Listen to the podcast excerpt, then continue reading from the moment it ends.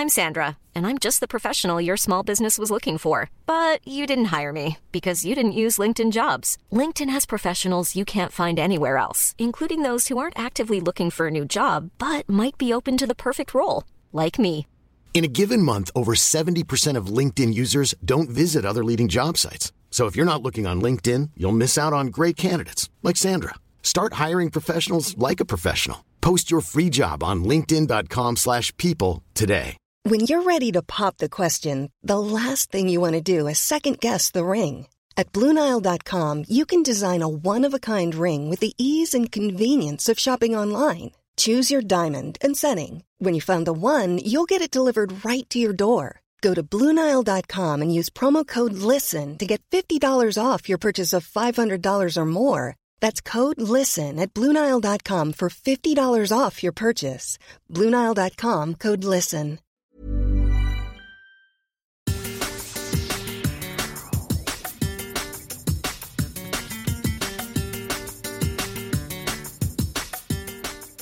Atrás para Frankie de Jong. Lleva la bola Frankie de Jong.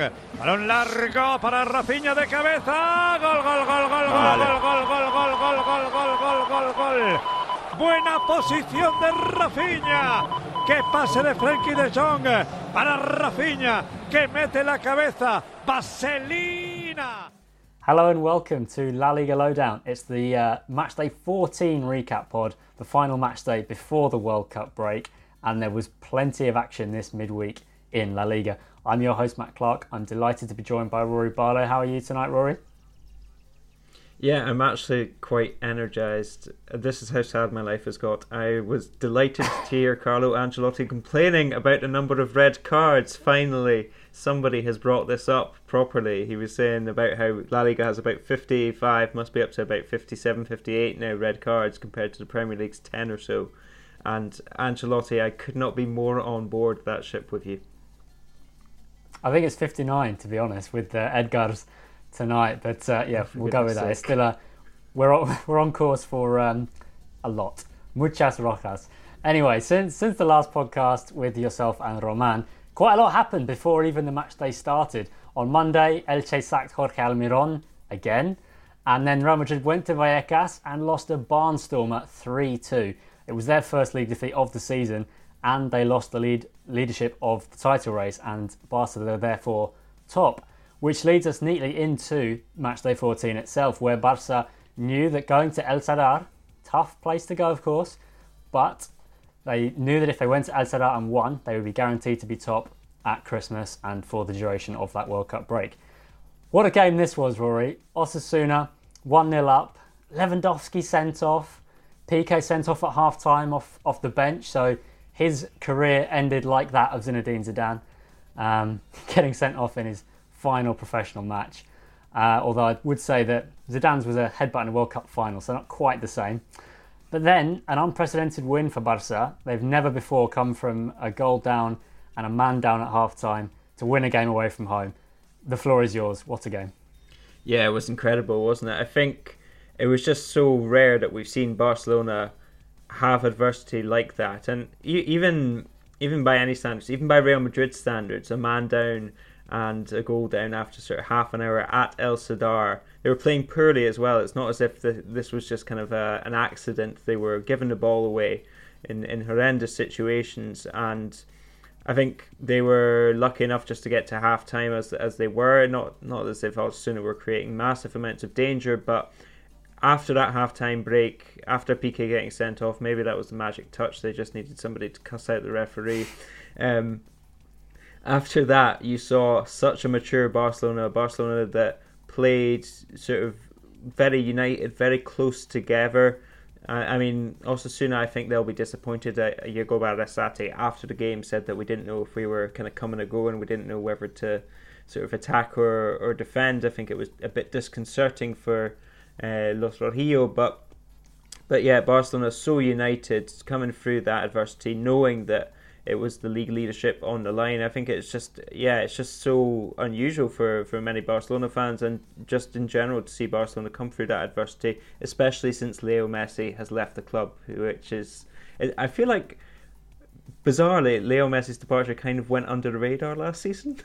Um, but yeah, since since Messi left, you just don't kind of see that from Barcelona. Well, I was going to say that was exactly what you sent in a message. You said big buzz. Those wins only happen with Messi normally, and uh, yeah, you're absolutely right. But what about the winning goal from from Raphinha? The the head of the ball from the back from Frenkie, who of course may not have been playing at the back had Piqué not been sent off. It might have been Gerard Piqué brought on instead of uh, you know Gav, uh, Gavi came on, but Frenkie might still have been in the midfield to accommodate Piqué, or even at the end when uh, the debutant came on. But uh, that phenomenal ball over the top, and and Raphinha, to be fair, fantastic awareness to know that Aitor was off his line to then just guide the header into the net. And yeah, cue celebrations galore from Xavi and, and the backroom staff on the sidelines. They knew the value of this win. And yeah, it put them five points clear ahead of Madrid's game. So now, with Barca on top of the league, um, are they favourites for the title, do you think? Well, I made them favourites at the start of the season, and I'm kind of sticking by that. But I mean, I I think in most people's mind they won't be favourites because I think this the, these last kind of two weeks and the flip between Barcelona and Real Madrid, Barcelona were, if not in crisis mode, then certainly struggling deeply in La Liga as well. You saw that kind of win against Valencia was not a brilliant performance, but they sort of pulled it out the bag. Whereas Real Madrid were kind of cruising, and that Girona sort of draw really put the brakes on them. And I, I think one of the things that, as good as kind of Real Madrid have been so far, we'll come on to them. Uh, it's very difficult to kind of just click back into gear when you kind of take your eye off the ball or, or when you hit some difficulties. And I think for Barcelona to come out of this tricky period, these first 14 games on top of the league is absolutely massive for them and for their title challenge because I think the only real direction is up for this Barcelona side. It could get worse. I mean, I'm not putting it beyond the realms of football, but but yeah, I think this Barcelona has a lot more room for improvement than this Real Madrid side, which does it will uh, get Karim Benzema back, hopefully. Touch wood. Yes, of course. Uh, so we'll mention their defeat at Vallecas on Monday night, which was just an amazing evening of football in itself. But they did win in matchday 14 to cut the gap back to two. Uh, a 2 1 win over Cadiz. Eder Militao was on the score sheet again with another header. Um, there's a bit of uh, Vini Culebron once again with some, some heavy tackles and some potentially, uh, well, some would say provocation, some would say being targeted. Um, and then, of course, Toni Kroos with an absolute golazo on the volley. To Vinicius. He tries to swing one and it falls loose for Kroos. Kroos on the volley! A belter of a goal from the German. He is back. We even had another collector's item, a Luka Modric sitter missed. Um, uh, yeah, which, what was more incredible for you, Ruairidh? Kroos' golazo or Modric's miss? I was certainly more shocked by Modric's miss, to be honest. I think Kroos' golazo, you could you can kind of see that like coming. You could see him shaping up for the volley, and you could imagine that hitting the back of the net. I don't think anybody it didn't even enter the mind that Modric would uh, would play that past the post. It was almost like a straight pass. It was like hit very firmly towards the the sort of uh, advertising hoardings, and it, it looked as if Modric had intentionally put it there. It was very bizarre to see, but a big win for Real Madrid because I think yeah, if if they hadn't picked up the points here, then it would have been not total disaster, but the questions over Ancelotti would have been pretty pretty heavy and pretty hard going for to have an eight week break. Uh, where all anybody can think about Real Madrid is how they've kind of chucked away seven, eight points in those last kind of three, four weeks. So, so yeah, big win for Real Madrid. Um, and I think, yeah, Ancelotti, as I was saying, I was celebrating his uh, comments on the referees after the match, and um, I've just come for that press conference, so it's pretty fresh in the mind. Um, and he did point out that we've come through this 14 games, we've done our job, and we've done so without the Ballon d'Or, without our forward who scored 50 goals last season or so, and that that's again, I think that's maybe been lost a little bit because Benzema's been absent for so much of this first part of the season. So it's been kind of skirted over. We've become used to the fact that Real Madrid are having to deal without Benzema. But it is a massive loss, and we've been praiseworthy of how well they've coped without him so far. But it is, I mean, it's going to have an impact eventually, and I think these last few weeks it really has. Yes, and they've also had to do it without many clean sheets too. Seven games at the Bernabeu, they've conceded in every single one of them. Thibaut Courtois still hasn't kept a clean sheet in a Liga yet this season, which is quite incredible.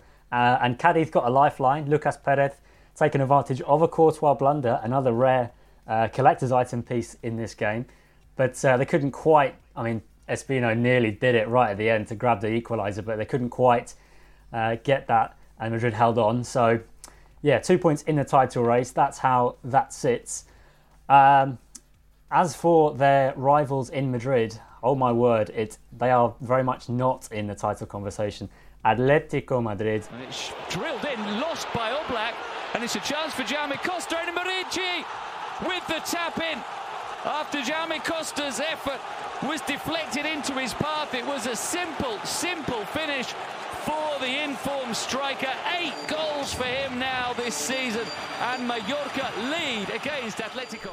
Went to Mallorca, and they were left shipwrecked by the Pirates. Magnificent Muriqi once again.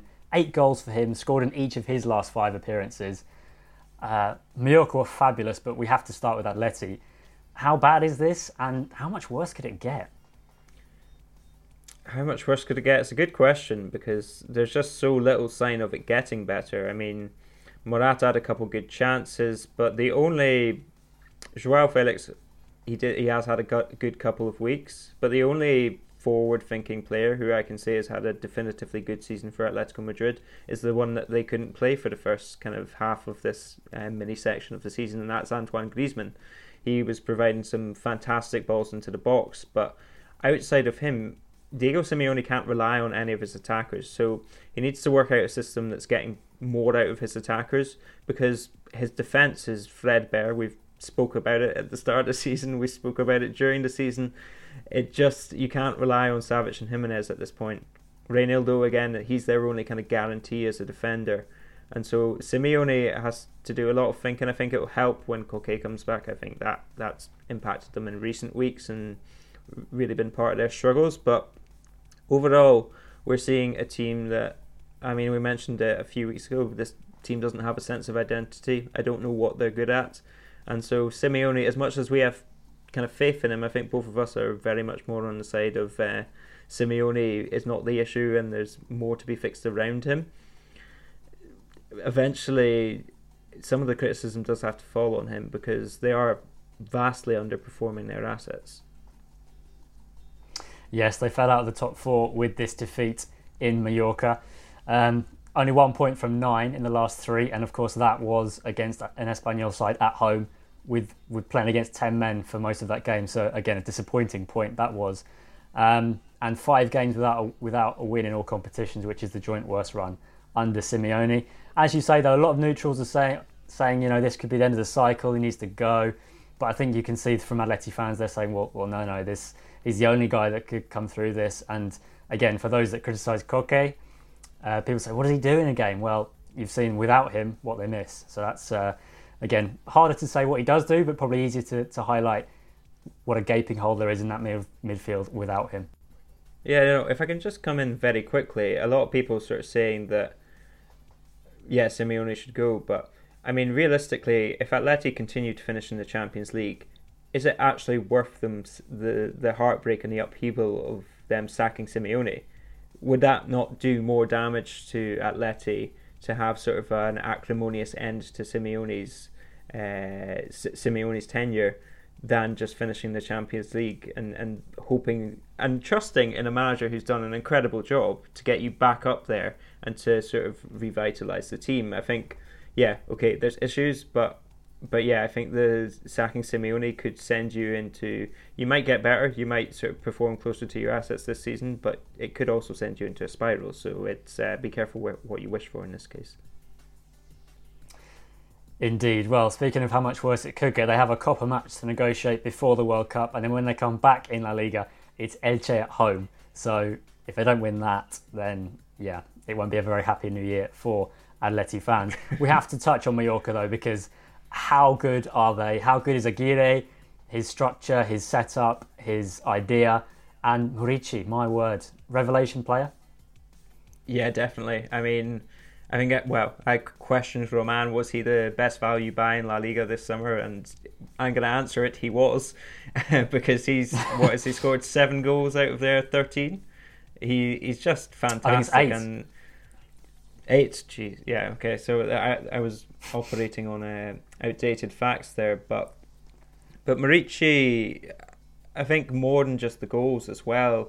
He's been clinical this season, but I think also the we, we saw the impact that he had last season, and this season I think we've seen sort of a further step. We've seen sort of his build-up play, the way he attacks the ball, and the way that Mallorca play off him has improved even more. I think they've adapted more to towards each other. The link between him and Kang-in Lee has got even stronger, and I think yeah, this is a more settled Aguirre, Aguirre side.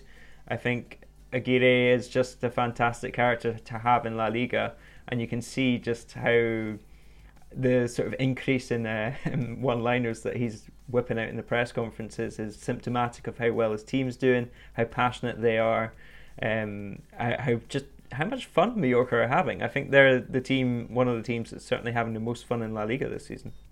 Absolutely, without a doubt, and that's his 150th league win as a coach in uh, La Liga, and a, a fantastic way to bring it up against Diego Simeone's Atleti.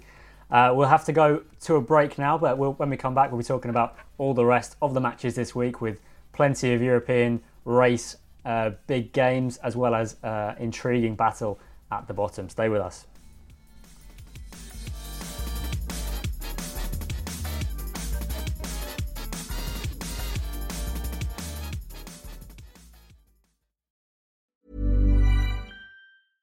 Ready to pop the question? The jewelers at BlueNile.com have got sparkle down to a science with beautiful lab grown diamonds worthy of your most brilliant moments. Their lab grown diamonds are independently graded and guaranteed identical to natural diamonds, and they're ready to ship to your door. Go to BlueNile.com and use promo code LISTEN to get $50 off your purchase of $500 or more. That's code LISTEN at BlueNile.com for $50 off. BlueNile.com code LISTEN. I'm Sandra, and I'm just the professional your small business was looking for. But you didn't hire me because you didn't use LinkedIn jobs. LinkedIn has professionals you can't find anywhere else, including those who aren't actively looking for a new job but might be open to the perfect role, like me. In a given month, over 70% of LinkedIn users don't visit other leading job sites. So if you're not looking on LinkedIn, you'll miss out on great candidates like Sandra. Start hiring professionals like a professional. Post your free job on linkedin.com/people today. Hey there, it's Michele Norris. I'm host of a podcast called Your Mama's Kitchen. When I travel, I'm usually looking for a way to find a taste of home when I'm not at home. And one of the things I love to do when I am at home is entertain. And Airbnb allows me to do that. When I was in California recently, I rented a house that had a great kitchen. And when we were sitting around the table, we're all thinking, we're in someone else's house. Someone could be in all of our homes as well. If you have a home, but you're not always at home, you have an Airbnb. Your home might be worth more than you think. Find out how much at airbnb.com/slash host.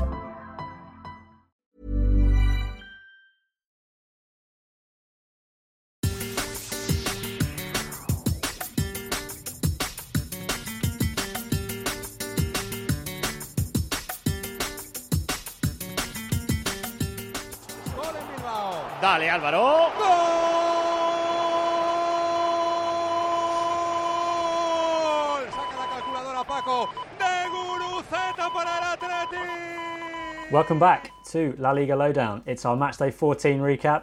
I'm here with Ruairidh Barlow. Um, Athletic Club had a fantastic week. They are back in the top four with a, a comfortable 3 0 victory over El Valladolid. Uh, very high scoring Athletic Club too. Only the top two have outscored them. And in Gorka Guruceta, have they found the heir to Aritz Aduriz? You know what? I'm gonna throw this back to you, Matt, because I know you're a big Gorka fan. So here's your here's your chance. The floor is yours. Well, he's he's only played in well less than 200 minutes of, of La Liga action. Uh, he actually started this game, which I believe was his first ever La Liga start, and he scored two goals. He took them so well. The second one in particular, the way he just knows where the goal is over his shoulder and just fires it in low. I mean, Valladolid are a very decent side under Pacheta. They had no answer to him on this on this occasion, and yeah, his minutes per goal ratio is what one every 39 minutes, which is better than Robert Lewandowski. It's better than Erling Haaland. I mean, I rest my case. That's a pretty good case. Uh, I think it's weird almost that Athletic. I think still even this season we sort of question whether they quite have the goals in them to make that top four challenge.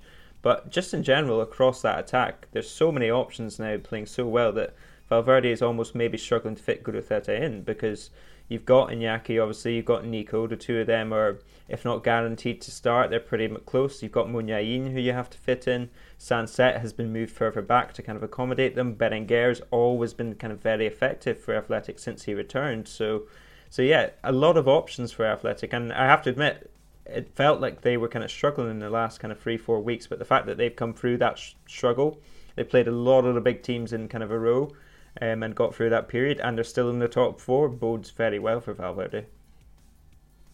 It does indeed. We'll, we'll be very fascinated to see how they will kick on in the new year. As for a team that is rather struggling and stuttering in this race, it's Betis. Um, they went to Mestalla and lost 3 0. Another red card, this time Edgar. That's seven in 14 match days, so they're on course for 19 across the season, which is, again, like I knew with red cards, quite ridiculous. Although there can be few complaints with this one, two yellows.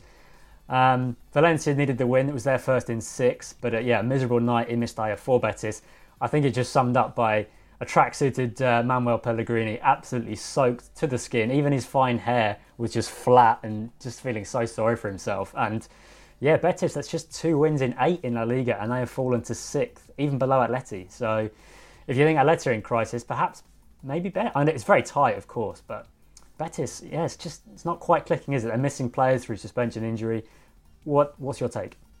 Yeah, flat is probably the word for their performance at Mestalla. You could see just the the almost collective kind of slump and uh, shoulders going down after Edgar got sent off. That was a team that had nothing left to give. I mean, bearing in mind they played with nine men for 40 minutes against Sevilla on Sunday, and then they're back down to a man disadvantage again.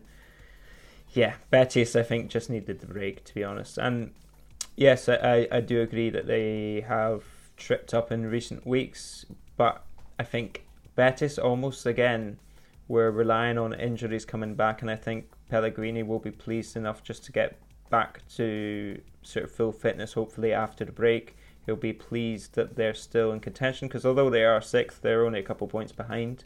So they're still very much in this top four race. It's very tight up there between those kind of four teams um, from third to sixth. And so, yeah, you get Fekir back, you get Juanmi back, he should be back as well. And Borja Iglesias, obviously, from suspension. I think Pellegrini just wanted the break, and this is this was bound to be probably, depending on how far they go in the Copa del Rey and the Europa League, the toughest stage of their season to na- to navigate. Having those kind of six uh, group games plus the condensed league season with such a small squad, we pointed it out before, and yeah, you had I think Paul Akouokou is. I, I don't want to criticize him, but I think he's almost just a beneficiary of being there. I, I think he he's kind of getting game time because there's just nobody else up, and the same could be said for well, they've had to bring in kind of Juan Cruz from the youth team, which is good to see, and he's been decent enough since he came in. But this is a side that's really down to the bare bones. Yeah, it is indeed. Well, let's quickly run through the Euro race then. There's only seven points between third and eleventh. Third, La Real, 26 points. Fourth, Athletic, 24. Fifth, Atleti, 24 as well. Sixth, Betis, also 24. As you say, very tight. Seventh, Osasuna, 23. Eighth, Rayo, 22. Ninth, Villarreal, 21. Tenth, Valencia, 19. And 11th, Mallorca, also 19. So, yeah, very condensed. We have to mention La Real because they went to the Ramon Sanchez Pizjuan and beat Sevilla. Again, Sevilla is probably the biggest story here, but La Real are third, aren't they? Yeah, well, this is the debate that we've been having kind of offline. is you are convinced, I think, that La Real can make the top four this season. I am waiting until March just to see it because I've, I've been burnt too many times before by the Imanoleta, I think you called it earlier. Um, I kind of did, yeah. regret that now, but I, will um, stick with it. But yeah, La Real, they are they've been impressive. Let, let's not deny it. I mean, I think this this victory plus the the one at the weekend. yesterday, did win at the weekend, didn't they? It's all merging. One-one draw with ten men.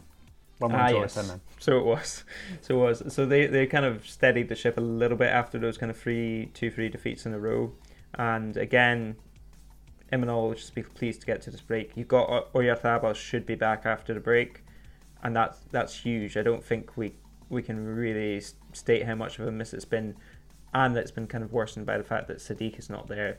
I think Alex Sorloth, I've actually really liked him this season. I think he's been fantastic, and I've really enjoyed the way he's kind of led the line, attacked, fought for La Real, but I still think that he's maybe not quite the most clinical. So, so we'll pause that debate until March, and then we'll we'll see where we are, and maybe I will be forced to admit defeat. But I should say that I I've been really enjoying La Real this season. I think Brais Méndez has been fantastic. Mikel Merino leads the league in assists. One of the arguably, as he Toni Kroos, Fede Valverde, Mikel Merino. Is that is that an argument we can have that he's maybe one of the best midfielders in the league this season? So yeah, La Real yes. have been very impressive. Um, I just I, I'm waiting to see it for at least three quarters of the season, if not four.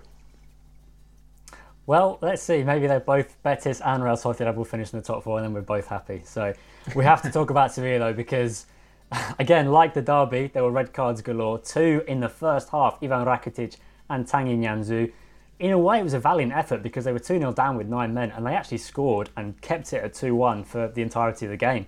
La Real looked, as you say, looked tired and weren't clinical to, to, to kill the game. And the Sevilla fans kind of appreciated the valiant efforts, but it is another defeat. They are in the bottom three and will be until, well, New Year's Eve. So it's just such a contrast, isn't it? Last, last Christmas Day, they were second, just four points off the top of the table. Now they are in the relegation zone. I mean, they are in a relegation battle. There's no two ways about it, aren't they? It's una locura. Nobody could have seen this coming. No, no matter how finished. Not even Sam Lopetegui not even Sam Leveridge, who was the most down on them at the start of the season, no matter how finished you thought Lopetegui's cycle was, this drop off has been ridiculous. And Sampaoli, the pressure will be really be on him at the start of the at the sort of resumption of La Liga. If we see a similar side to the one that we've just seen, the one that we've seen over the last three four months, because based off the last kind of few games in general, I don't think we've seen much difference I think Sevilla are playing a little bit differently, and I think they're playing with a little bit more ambition. But in terms of kind of effectiveness, and in terms of if you're the opposition and you're looking at Sevilla, I don't think you see too much difference between the Lopetegui and the San Sampaoli side in terms of difficulty. I think you see a similar enough side in terms of can we get results here. So so yeah, the pressure's really on Sampaoli. If they start in similar fashion to the one we've just seen, they're in big, big trouble, and you never know how poorly these things can go. I still don't think they'll get relegated. I think they'll be okay, but yeah, I mean, you look at kind of Valencia in tenth place, and you're thinking, do Sevilla have enough to kind of finish above them? I mean, it is very tight. We should say that. Yes, it is indeed, but they are certainly in the mire as well as Elche, who are the Super Colista at Christmas. Only four points on the board, as you said in your piece on our Substack, llonline.substack.com. Elche have had as many coaches as points this season, which is in itself pretty damning.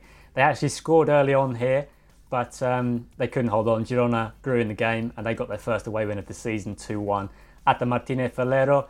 Uh, Taty Castellanos and another from Ivan Martin with the goals for Girona. Um, yeah, another good day for Michel another defeat for Elche. Pere Milla was saying that, look, we're, we're playing with fear. We, we need to be self critical. We need to just basically get ourselves together and sort it out over the break. Um, because, yeah, they are rock bottom, marooned. You know, use any despairing adjective you want. It's looking almost impossible for them to stay up at this point. Yeah, Pere also said we've we've what's it? Se hace ridículo. We, we've been we've made a ridiculousness out of ourselves. I can't think of the uh, anglicized or the English version of that, but you know what I mean. They have been yeah. ridiculously bad, and uh, and yeah, I well, the piece I was writing, I compared it to 26 Days Later, which was the gap between Almiron being hired and fired, and uh, that it's, it's, a horror film, and it opened up a whole sort of uh, barrel of adjectives I could use about apocalyptic and and uh, disgraceful, and yeah, it's. I mean, Elche I had sort of concerns about them at the start of the season, but I think the the piece that I wrote kind of focused on Bragarnik's handli- handling of this. He put out a letter this week taking some of the responsibility and saying that he's fine taking some of the critics if it means that it takes the pressure off the players and helps Elche to get results. which is all very well, but you need to help them get results by making sort of good decisions. And I think the management of them has made it almost impossible for them to survive. I mean, miracles do happen. They're still only what eight points separated, which is a large gap. But given how bad they've been, it's almost not too bad. Um, so yeah. so yeah, uh, I just it's hard to see any hope for them. And the morale. I mean, Levante went on a ridiculous run themselves of kind of not winning at the start of the season, but even that side was was streaks ahead of this one. And I think it's we're at the point now where most teams look at Elche and say, if we don't win this game, then we've really messed up and, and we need to take a look at ourselves. So, so yeah, big problems down in Alicante. Yes, and it won't be Paco Lopez to save them because he's been appointed at Granada. Um, yes, only Sporting in 1996-97 had a worse tally after 14 games in the three points for a win era. They only had two, uh, and yes, they did go down. Uh, elsewhere, Almeria picked up another home win, their fourth consecutive at the Powerhorse Stadium, beating Getafe 1 0. Gorgeous header from Leo Baptistao from a corner there, out jumping uh, Luis Milla to get the only goal of the game. Uh, both sides kind of mid table for now. Um, Getafe, of course, will still be looking to improve after the break. Uh, Rayo, we've kind of mentioned them already with their phenomenal win on Monday, but they drew 0 0 with Celta in what was much less eventful on uh, Thursday night, but they are unbeaten in six. Rayo haven't lost at home since August, and they're only one point off where they were at this stage last season. So the key for them will be to sustain it after Christmas. As for Celta, it's their first point under new coach Carlos Carvalhal, and it moves them out of the drop zone, as we say, at the expense of Sevilla. Um, if you have any thoughts on that game, elsewhere we've just got uh, another one here: Espanyol nil, Villarreal one, which potentially is the most interesting one, no? Yeah, that, that last game you mentioned, it's the battle of the embattled coaches. I mean, mm. Diego Martinez, what's he, a point above the relegation zone? Okay, the RDT saga was damaging. There was problems that came out of that, and I think that really uh, made for uh, what's what's the word atmosphere of kind of uncertainty at the start of the season. But the resources that Espanyol have do not deserve to be down where they are. They have more resources. Joselu has been scoring goals, so you can't even point to the strikers and say well, they're just not going in. I think Braithwaite has been okay. He's notched a couple of goals too.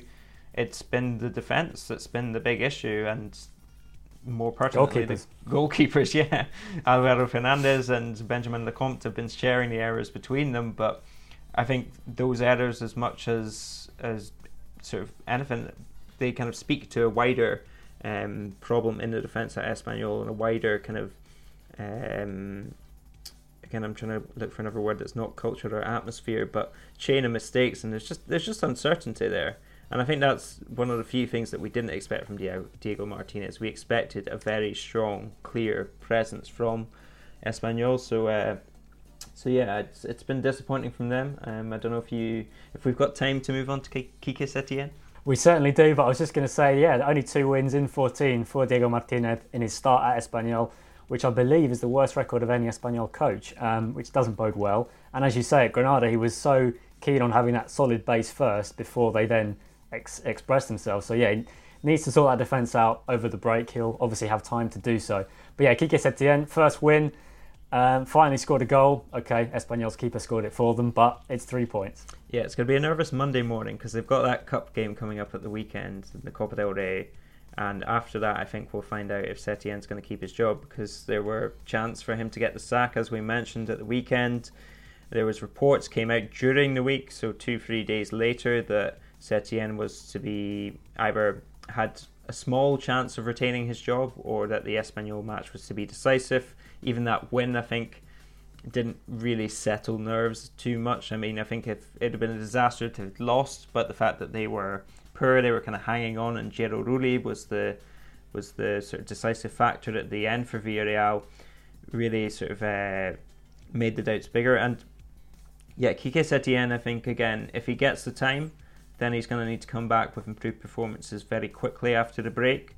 If he doesn't, then I think that's totally on Fernando Roig. You can't you can't sack a manager after six, seven games.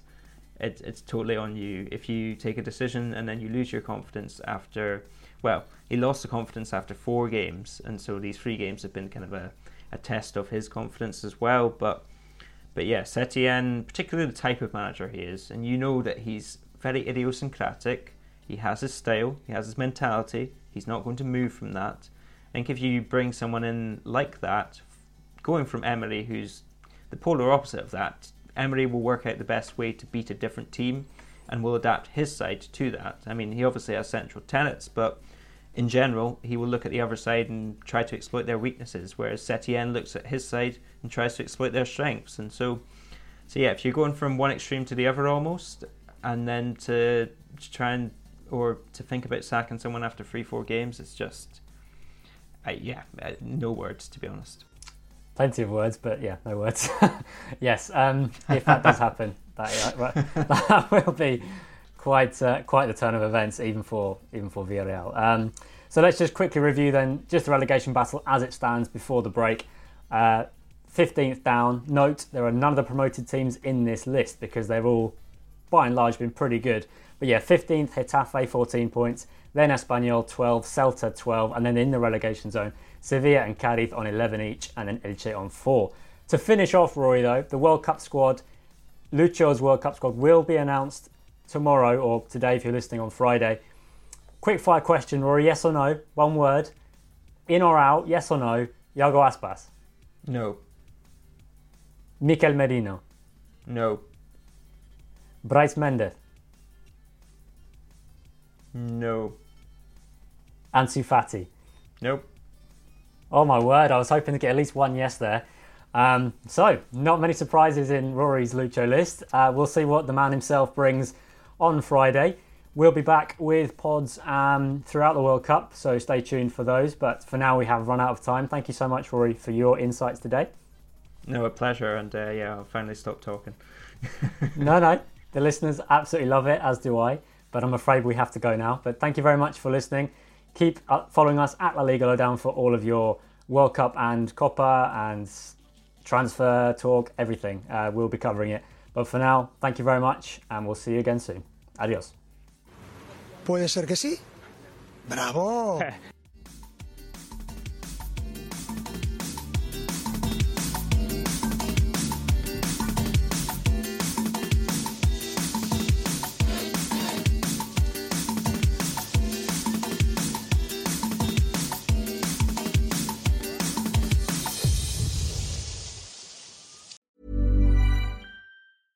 Even when we're on a budget, we still deserve nice things. Quince is a place to scoop up stunning high-end goods for 50 to 80% less than similar brands. They have buttery soft cashmere sweaters starting at $50, luxurious Italian leather bags, and so much more. Plus, Quince only works with factories that use safe, ethical, and responsible manufacturing. Get the high-end goods you'll love without the high price tag with Quince. Go to quince.com/style for free shipping and 365-day returns. Mom deserves the best, and there's no better place to shop for Mother's Day than Whole Foods Market. They're your destination for unbeatable savings, from premium gifts to show-stopping flowers and irresistible desserts. Start by saving 33% with Prime on all body care and candles. Then get a 15-stem bunch of tulips for just $9.99 each with Prime. Round out Mom's menu with festive rosé, irresistible berry chantilly cake, and more special treats. Come celebrate Mother's Day at Whole Foods Market.